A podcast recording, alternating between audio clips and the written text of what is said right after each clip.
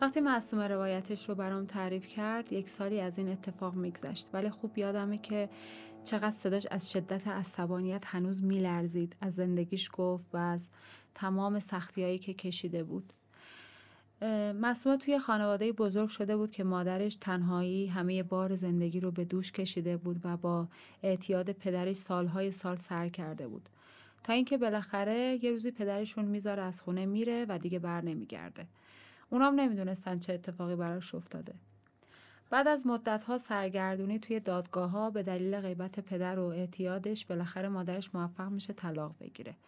بعد از گذشت چند سال مادرش که معلم شده بوده با یه معلم دیگه ازدواج می‌کنه و وضعیت زندگیشون یه مقدار بهتر میشه. معصومه هم تونسته بود دانشگاه بره و همونجا با یه پسری آشنا شده بود و تصمیم به ازدواج گرفته بودن. خب ذوق زندگی جدیدش رو داشت و هزار امید که بتونه گذشته رو فراموش کنه تا اینکه متوجه میشه که برای عقدش اجازه پدرش اجباریه. یه مدتی این در اون در می‌زنه و میگه که بابا پدر من اصلا معلوم نیست کجاست. مدت هاست که ازش خبری نداریم. ولی بهش گفته بودن که قانون همینه و هیچ راهی به غیر از اجازه پدرش نیست.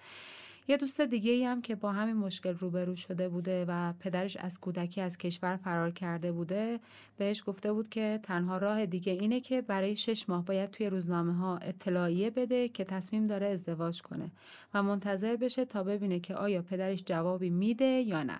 که کلا یه چیز فرمالیته است و یه راه حل غیر منطقی اما خب تنها راه قانونی همینه.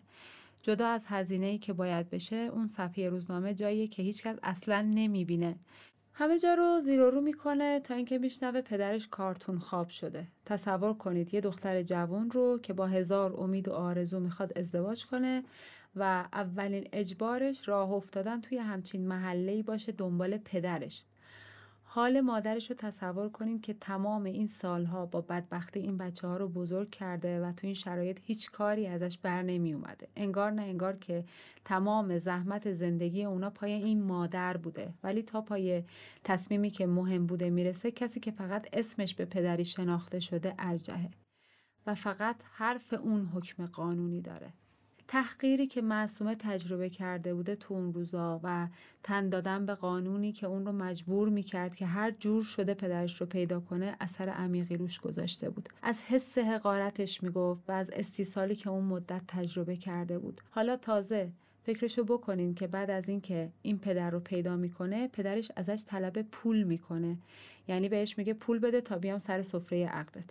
یعنی این دختر تو روزایی که باید به فکر تهیه وسایل برای زندگی جدیدش باشه به جاش مجبور میشه با بدبختی برای گرفتن اجازه ازدواجش پول جور کنه.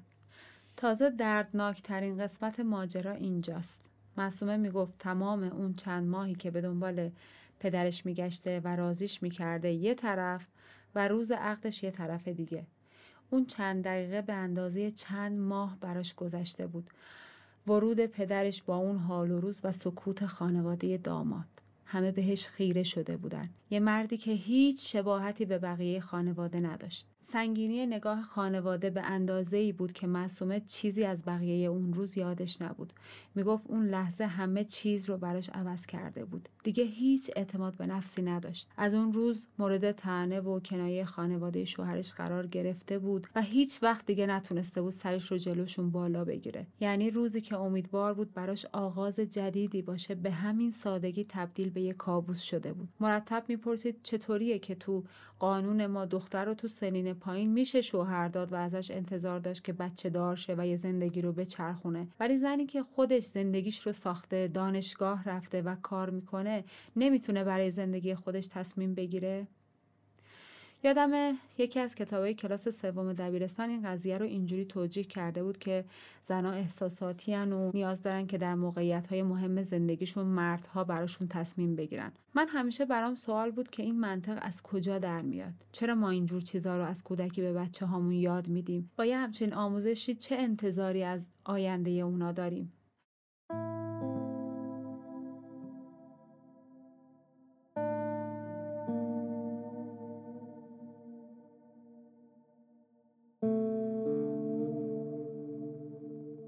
دلیل اینکه داستان معصومه رو براتون گفتم اینه که این چیزی که معصومه یاد گرفته دقیقا یکی از دلایلی بود که من رو هشت سال تو اون رابطه نگه داشته بود.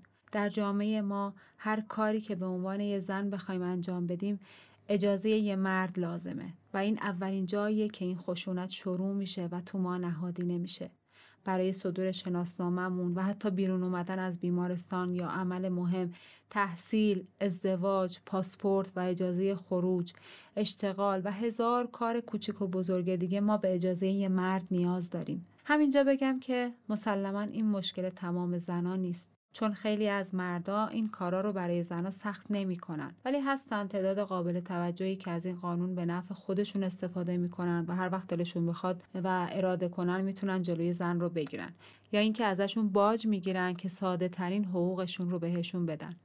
اونم بعد کلی منت و گفتن اینکه من به تو این حق دادم. انگار دارم به ما لطف می‌کنن. مثلا همسر سابق من همیشه به قوانین نابرابری که برای زنها وجود داشت اعتراض داشت و می‌گفت چرا اینقدر برای زنها محدودیت وجود داره و سنت و قانون و جامعه رو زیر سوال می‌برد.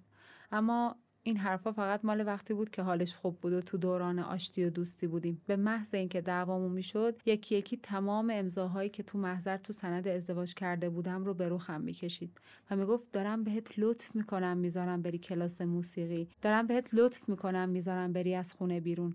تو می‌دونی قانون چه حقایی به من داده؟ یه کاری نکن نذارم همین دانشگاهتم بری. دارم نمی‌تونی حتی سر کارم بری. البته راه های قانونی مثل شروط سرعقد وجود داره ولی همش به این برمیگرده که چقدر با این شرایط آشنایی وجود داشته باشه و چقدر اصلا به صورت فرهنگی پذیرفته شده باشه. این حقوق حق شماست ولی به شکل قانونی با ازدواج ازتون گرفته میشه. ولی قبل از عقد شما می‌تونید درخواست کنید که این شروط در عقدنامه شما ذکر بشه. ولی بیشتر زنا سر عقدشون شرایطی رو تعیین نمی‌کنن یا بدتر اینکه نمی‌تونن محضری پیدا کنن که به این سادگی این شروط رو در عقدنامه اضافه کنه. روایت بعدی ما به این موضوع می‌پردازه.